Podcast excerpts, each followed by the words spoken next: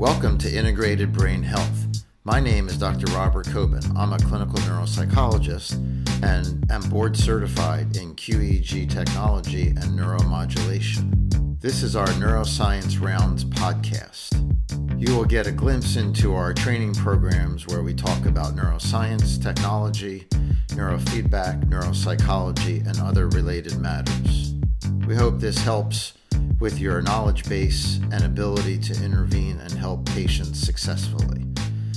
On to the podcast.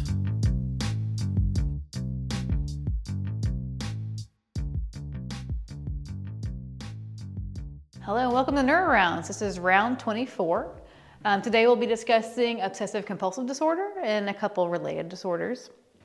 Um, last week, y'all really seemed to enjoy having um, some cases, so there'll be a few of those as well.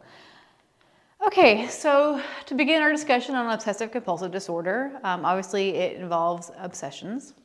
Obsessions are recurrent, persistent ideas, thoughts, images, or impulses that are intrusive, senseless, excessive, or absurd. Um, the themes frequently include contamination, um, aggression, harm avoidance, distasteful or excessive sexual ideas, religious concerns, orderliness, and perfectionism.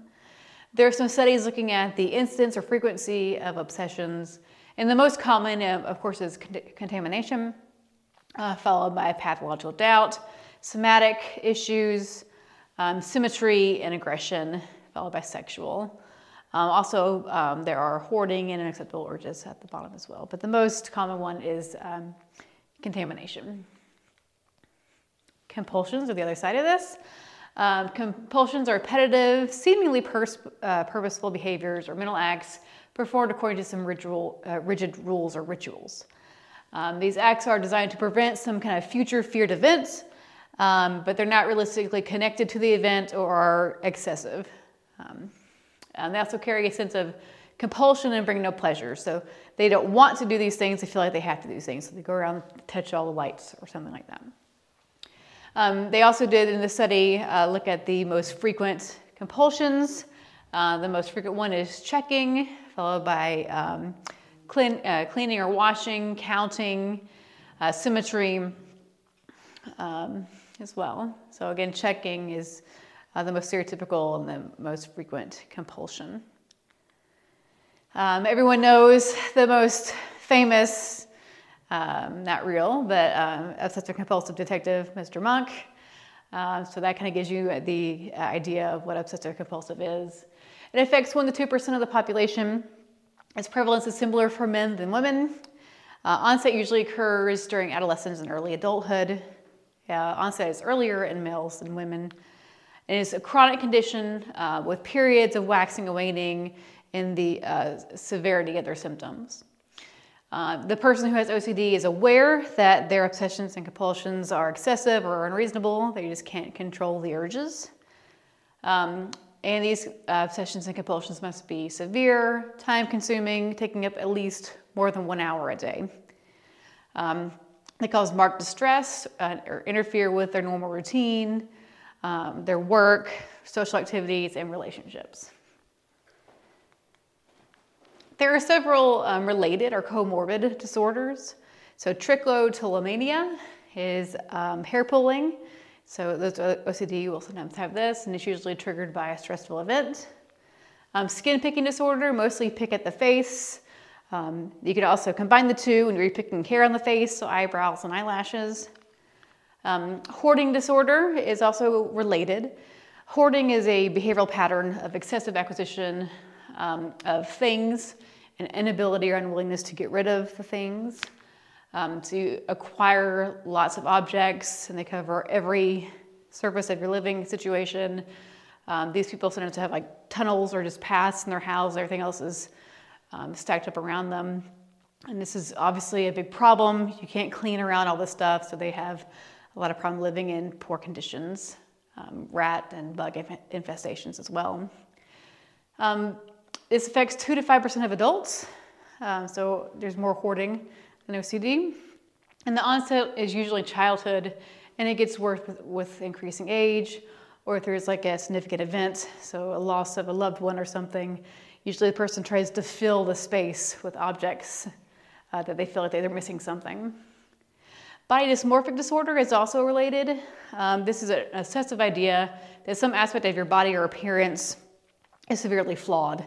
And so that warrants some exceptional measures to hide it or fix it. So um, we're all familiar with people who have this um, addiction to plastic surgery. Uh, they had body dysmorphic disorder. They think that something is wrong with them, so they're constantly trying to fix it, but it's very unreasonable. Um, it affects one to two point five percent of the population. It shares features with O C D, but there's more depression and social avoidance for the body dysmorphic disorder. So related, um, but not the same thing. So those who do have obsessive compulsive disorder have some associated cognitive deficits. Uh, they'll have some spatial memory problems, verbal memory, verbal fluency, executive function, and processing speed. So when you look at their neuropsychological testing, kind of keep an eye out for these areas. So now we'll move on to the neuroanatomy. Uh, obsessive compulsive disorder tends to affect three main regions. So the first is the orbital frontal cortex. That's way up here in the front, bottom part of the frontal cortex. And this part of the brain is it's responsible for reward processing. It basically evaluates your situation, if a task was performed, and tells you if you did it correctly or incorrectly. So usually this part of the brain is um, overactive for those who have O C D. And so they believe that they did something wrong, and so you have to go back and fix it. Um, there's usually reduced gray matter in this area, and that, then it's overact- overactive. Um, so you have poor inhibition and attentional control. So again, you don't have the ability to stop the urge uh, that you did something wrong. The cingulate gyrus, um, very important in O C D.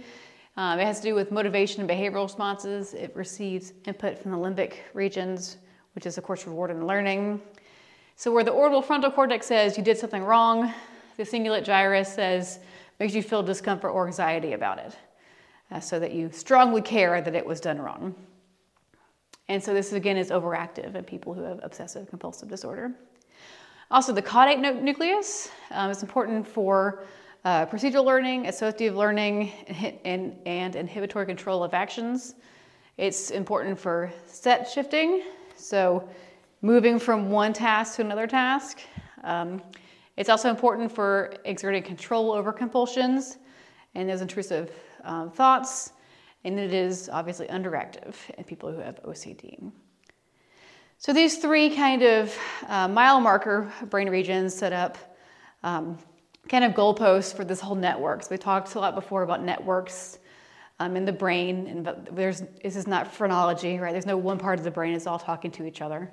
So there is this loop here. Orbital frontal cortex back to the cingulate gyrus, the striatum, which has the caudate in it, um, and then also goes to the globus pallidus, and then the thalamus, and then back up to the frontal. That is your O C D network. So there's hyperactive relative to controls in these regions. So basically you have increased activity in the head of the caudate, and the caudate usually inhibits the globus pallidus, or no, sorry, the increased activity in the head of caudate inhibits the globus pallidus. The globus pallidus usually dampens thalamic activity. But if that's inhibited, then thalamus kind of goes crazy. So you have increased thalamic activity, and that increases activity in orbital frontal cortex and cingulate gyrus. So that kind of keeps the cycle going. So the reason why it's important that thalamus is kind of going crazy is because um, the thalamus has cleaning and checking behaviors kind of hardwired in, in it. And of course, that's evolutionarily beneficial. So you need to clean yourself and your surroundings in order to, you know, better pass on your genes, right? You need not live in filth. Um, you need to check and make sure that you checked your surroundings, you locked your house. These things are important, you know, in uh, normal amounts. It just becomes a, a problem when it's awry. Anyway, so these areas are hyperactive in those who have O C D. Um, They become increasingly active when there's symptom uh, provocation. So if I show you something dirty, it will make you freak out, and these regions will be overactive. However, these um, areas are no longer hyperactive after successful treatment. So you can definitely see they are overactive when there's a problem, but when uh, there's no symptoms, then it comes down. Okay, here's some more um, areas and images of areas that are over and underactive in O C D. So the blue areas show you underactive areas, and the red areas show you overactive areas. So you have reduced gray matter in, um, in the medial frontal gyrus, the medial orbital frontal cortex, and left insuloapicular region. Increased gray matter in the ventral putamen and the anterior cerebellum. See right here in this region. Um, also, if you have um, a prominent aggressive obs- uh, obsessions and checking compulsions, you'll have reduced amygdala volume. So you can see that connection between the amygdala and aggression compulsions for O C D as well. Um, there are some theories that say this is as much of an executive control problem as it is an anxiety problem. So some people categorize it as an anxiety uh, disorder, and some of them categorize it as an executive function problem. So here you can see a clinical O C D with overactive in the frontal. So that's what they're saying is the executive control problem. But there are many regions, again, that are um, associated with O C D. So error detection in the anterior cingulate, um, memories and behavioral sequences in the hippocampus, inhibitory control in the globus pallidus, angular gyrus, compulsive checking behavior in the superior temporal gyrus, and then um, the threshold for activation of motor and behavioral patterns in the basal ganglia. Basal ganglia is really important for O C D. So I've talked about the basal ganglia a few times, mentioned there is a direct pathway and an indirect pathway. The direct pathway increases motor activity, and the indirect pathway decreases motor activity. If you want to go through all the different steps, you can then go back to my um, rounds I did specifically on the uh, basal ganglia. But for O C D, uh, the direct pathway is overactive, and this causes a positive feedback loop so that you kind of get stuck in these obsessive thoughts. It's the uh, basal ganglia kind of theory of O C D. However, um, there's always two camps to every side. Um, the other side says, well, then why don't you have kind of generalized obsessions? Why do you have specific ones? Um, so the jury's still out on why you have specific obsessions, and it's not general. But um, there is um, evidence to support this basal ganglia theory as well. So as far as treatments, um, usually the first stop is always medications, right? Um, so the medications that are used most often are serotonin reuptake inhibitors. So the presynaptic neuron releases neurotransmitter serotonin into the synapse, and it goes into the uh, synapse there. And then what they do is they block the reuptake. So they release neurotransmitter, and then access usually kind of gets taken back up. Uh, but for uh, S S R Is, they block that reuptake, keep the serotonin in the synapse, and it seems to alleviate some symptoms. And this works for about forty to sixty percent of patients. So, you know, it's pretty good. But there's still a lot of people, almost half, who this doesn't work for. Um, you have some therapy. Uh, the most uh, successful kind of therapy is exposure and response prevention psychotherapy. It's the only form of therapy that is found effective in multiple um, controlled trials of O C D treatments. This is basically where you expose the patients to their fear situation, and then you prevent the, any kind of rituals associated with it. Um, it mostly works with cleaning or checking um, rituals, and about fifty percent of people can have some benefit from this kind of therapy. Um, sixty to seventy-five percent are improved or much improved, six months, even up to three years after treatment, uh, but twenty-five percent showed no lasting benefit. Um, usually the people who have poor response to this kind of behavioral therapy are those who have severe depression because they can't habituate the anxiety. Also, hypomania or mania and severe family problems can impair compliance to the therapy. And if you can't comply to therapy, obviously it's not going to be as beneficial. And also, if you have schizotypal personality disorder, you just kind of had disordered thought in general. And so it's hard for any of these kind of behavioral therapies to work. Um, more aggressive types of, of treatment are surgical. So uh, you can uh, lesion the cingulate region. And um, the cingulate uh, proves symptoms believed to interrupt the loop of the anterior cingulate. Um, so they think it's involved with the Pepez circuit that I've talked about a few times. I'm showing it here again. So if you disrupt the kind of frontal input to the Pepez circuit, then that's believed to mediate the anxiety and the other kind of emotional symptoms associated with O C D. You can also lesion the anterior capsule Um, and, it, and that also interrupts frontothalamic fibers. So again, that thalamus is kind of going crazy. And this can try to mediate the obsessive and compulsive components of O C D. Um, obviously, there's also neurofeedback treatments. Um, so generally speaking, um, there are two subtypes of obsessive compulsive disorder. One is a frontal alpha dominant pattern, alpha being between nine and fourteen hertz. And the kind of standard um, treatment that is given for this is to train down alpha over the posterior cingulate, like here. Um, there's also a theta dominant pattern. Theta is four to eight hertz. Um, this kind it tends to be resistant to medication. Uh, their standard protocol is to train down theta, alpha up, and do C Z, sensory motor rhythm training on that. Um, but obviously, here at Integrated Brain Health, uh, we don't do these standardized treatments, so we don't just rely on them alone. We look at each individual, and look at their own brain, and figure out how to help bring their brain to it being more effective. So we're going to look at a few um, cases of O C D, and just kind of look at how we treated these specific individuals because due to their specific symptoms. So for this person, a seventeen-year-old female, uh, she was diagnosed with O C D, anxiety, and bulimia. So here you can see the eyes closed and the eyes open. So usually we recommend having uh, two different versions of E E G, ten minutes eyes open, ten minutes eyes closed. We then run it through an independent components analysis. And these are little dipoles that have shown up in the eyes closed and eyes open condition. And these are regions of the brain that are contributing independently to the E E G data. So um, you can see here, we got it along the midline here and then the occipital lobe. If you look down here, you can see number five is on the cingulate body. One is also on that cingulate. So again, we talked about how important that is for O C D. They have excessive alpha. So this compares the amount of each brain frequency to age-matched controls in this analysis. So you can see definitely excessive alpha. This is ten to twelve, a twelve to fourteen. ten to twelve is along the sides, uh, the frontal cortex, and it's kind of generally frontal midline. Lots of extra alpha there.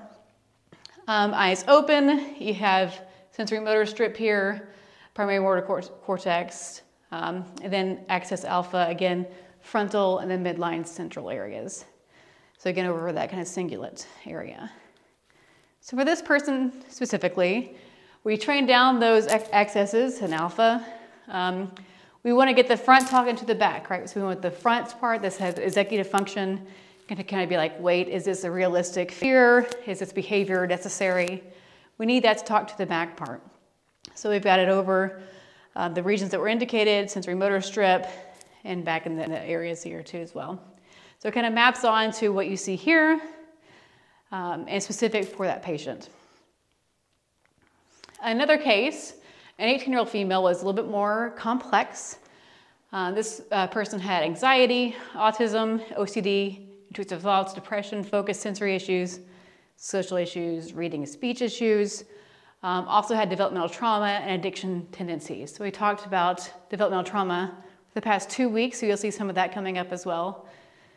Here, um, so this is again eyes closed and eyes open, dipoles indicating regions that are independently contributing to um, the E E G information. So we have the hippocampus being indicated, the cingulate body, um, we have premotor S M A regions, somatosensory, and then we also have Wernicke's, um, so that could be related to the reading and speech issues here. Um, You know, the somatosensory could be related to the sensory issues. Also, depending on what kind of trauma they had, as we discussed, that might be related to that. Um, but also the premotor um, and the cingulate are related to whatever kind of ritualistic behavior they are, be, are uh, exhibiting. Eyes open, we have um, three and four over the cingulate here. Uh, middle frontal, we have kind of impulse control. Um, We have excesses in theta, so just, there's two different types. So we have excess in theta in the frontal and central midline parietal. And over in the eyes open, we also have excesses in theta in the frontal and back in the parietal regions. So again, for this person, we want the front to talk to the back. So A F Z in the front to get that frontal cortex, a sensory motor strip, back over P Z, which is over the precuneus area, Again, we talked that's really important for developmental trauma. So uh, we want to kind of get all the regions talking to each other, train down the accesses, and then reassess after they have uh, twelve to fifteen sessions. Okay, so a related disorder. Uh, that was just two examples of O C D. Like I said, every case is different. So uh, moving on to PANDAS, which is pediatric autoimmune neuropsychiatric disorders associated with strep infections. Um, this happens in one in two hundred children. It was discovered in the nineteen nineties. Uh, basically, a group of children had a sudden onset of O C D symptoms. So you had vocal and motor tics, counting, excessive hand washing, other rituals after having strep throat. So they had the strep throat infection, and then all of a sudden, these onset of O C D symptoms. Um, they think that it causes an autoimmune inflammatory reaction in the neural tissue, specifically the basal ganglia. So remember how I mentioned how important basal ganglia theory was.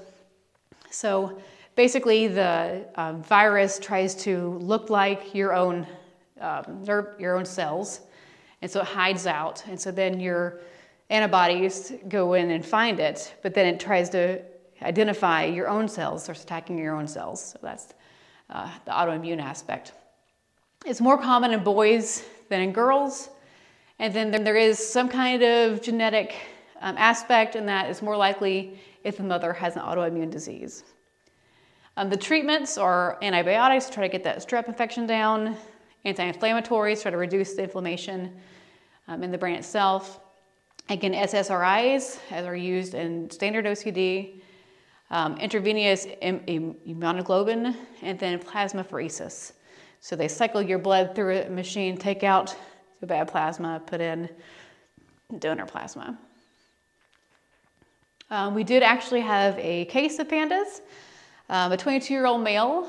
Um, his symptoms were moral and contamination aspects of O C D for two and a half years.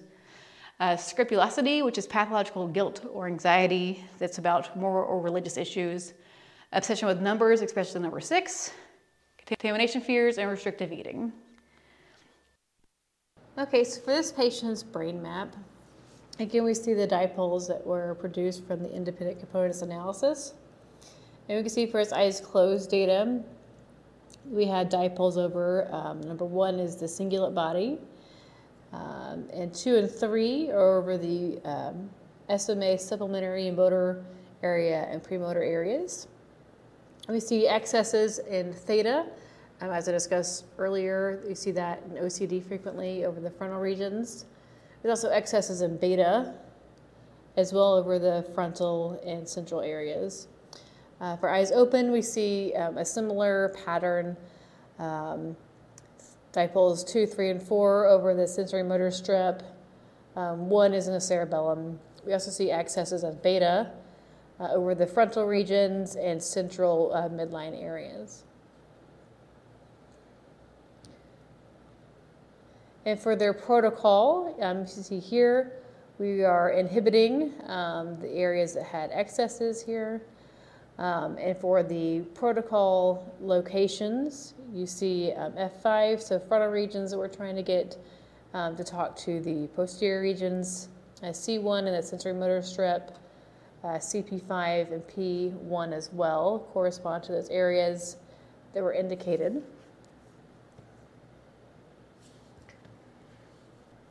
Uh, so these are regions in the parietal lobe. Um, it is a heterogeneous area. Um, as well, um, has to do with attention, uh, verbal processing. So really with this treatment protocol, we're just trying to get the frontal regions, F five, uh, to communicate well with regions in the back, at the parietal cortex, and the sensory motor strip. Um, okay, so now I just want to move on to Tourette syndrome. Um, it is a related syndrome, so some forms of O C D are genetically linked to Tourette's. Um, Tic-related O C D presents with counting, aggressive thoughts, symmetry, and some touching compulsions. Uh, some examples of motor tics are uh, blinking, coughing, throat clearing, sniffing, facial movements. There are also phonic tics, uh, coprolalia, which is the utterance of obscene words or socially inappropriate derogatory remarks. Um, while we see this a lot, portrayed a lot in movies for Tourette syndrome, Um, we don't actually see it a lot in actual Tourette syndrome.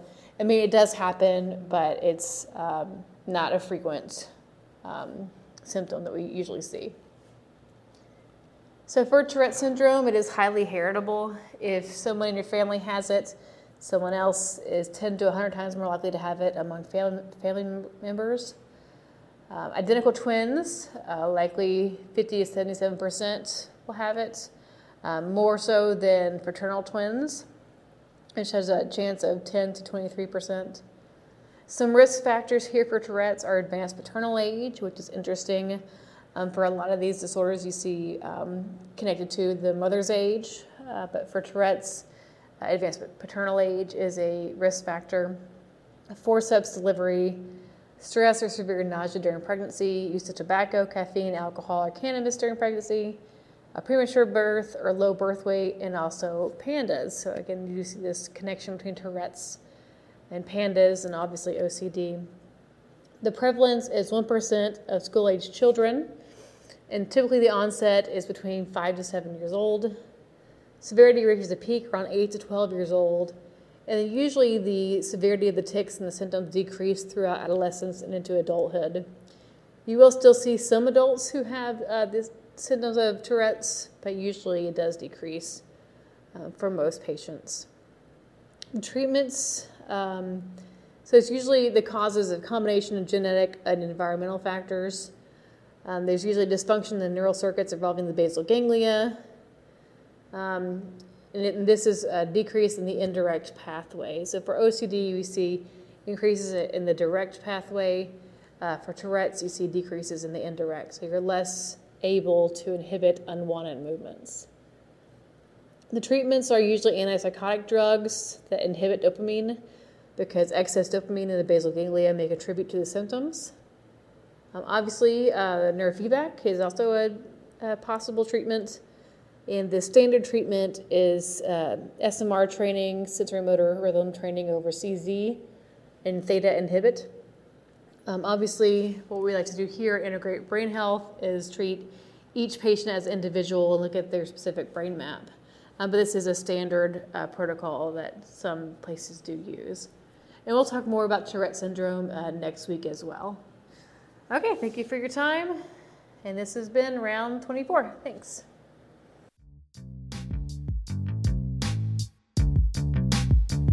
Thank you for joining us today. Feel free to subscribe to the Neuroscience Rounds podcast for future episodes. You might also enjoy our sister podcast, Let's Head On, with myself and Doctor Ann Stevens, where we discuss the interaction between neuroscience, neuropsychology, and physical and mental well-being. Please feel free to reach out to us at integrate brain health dot com.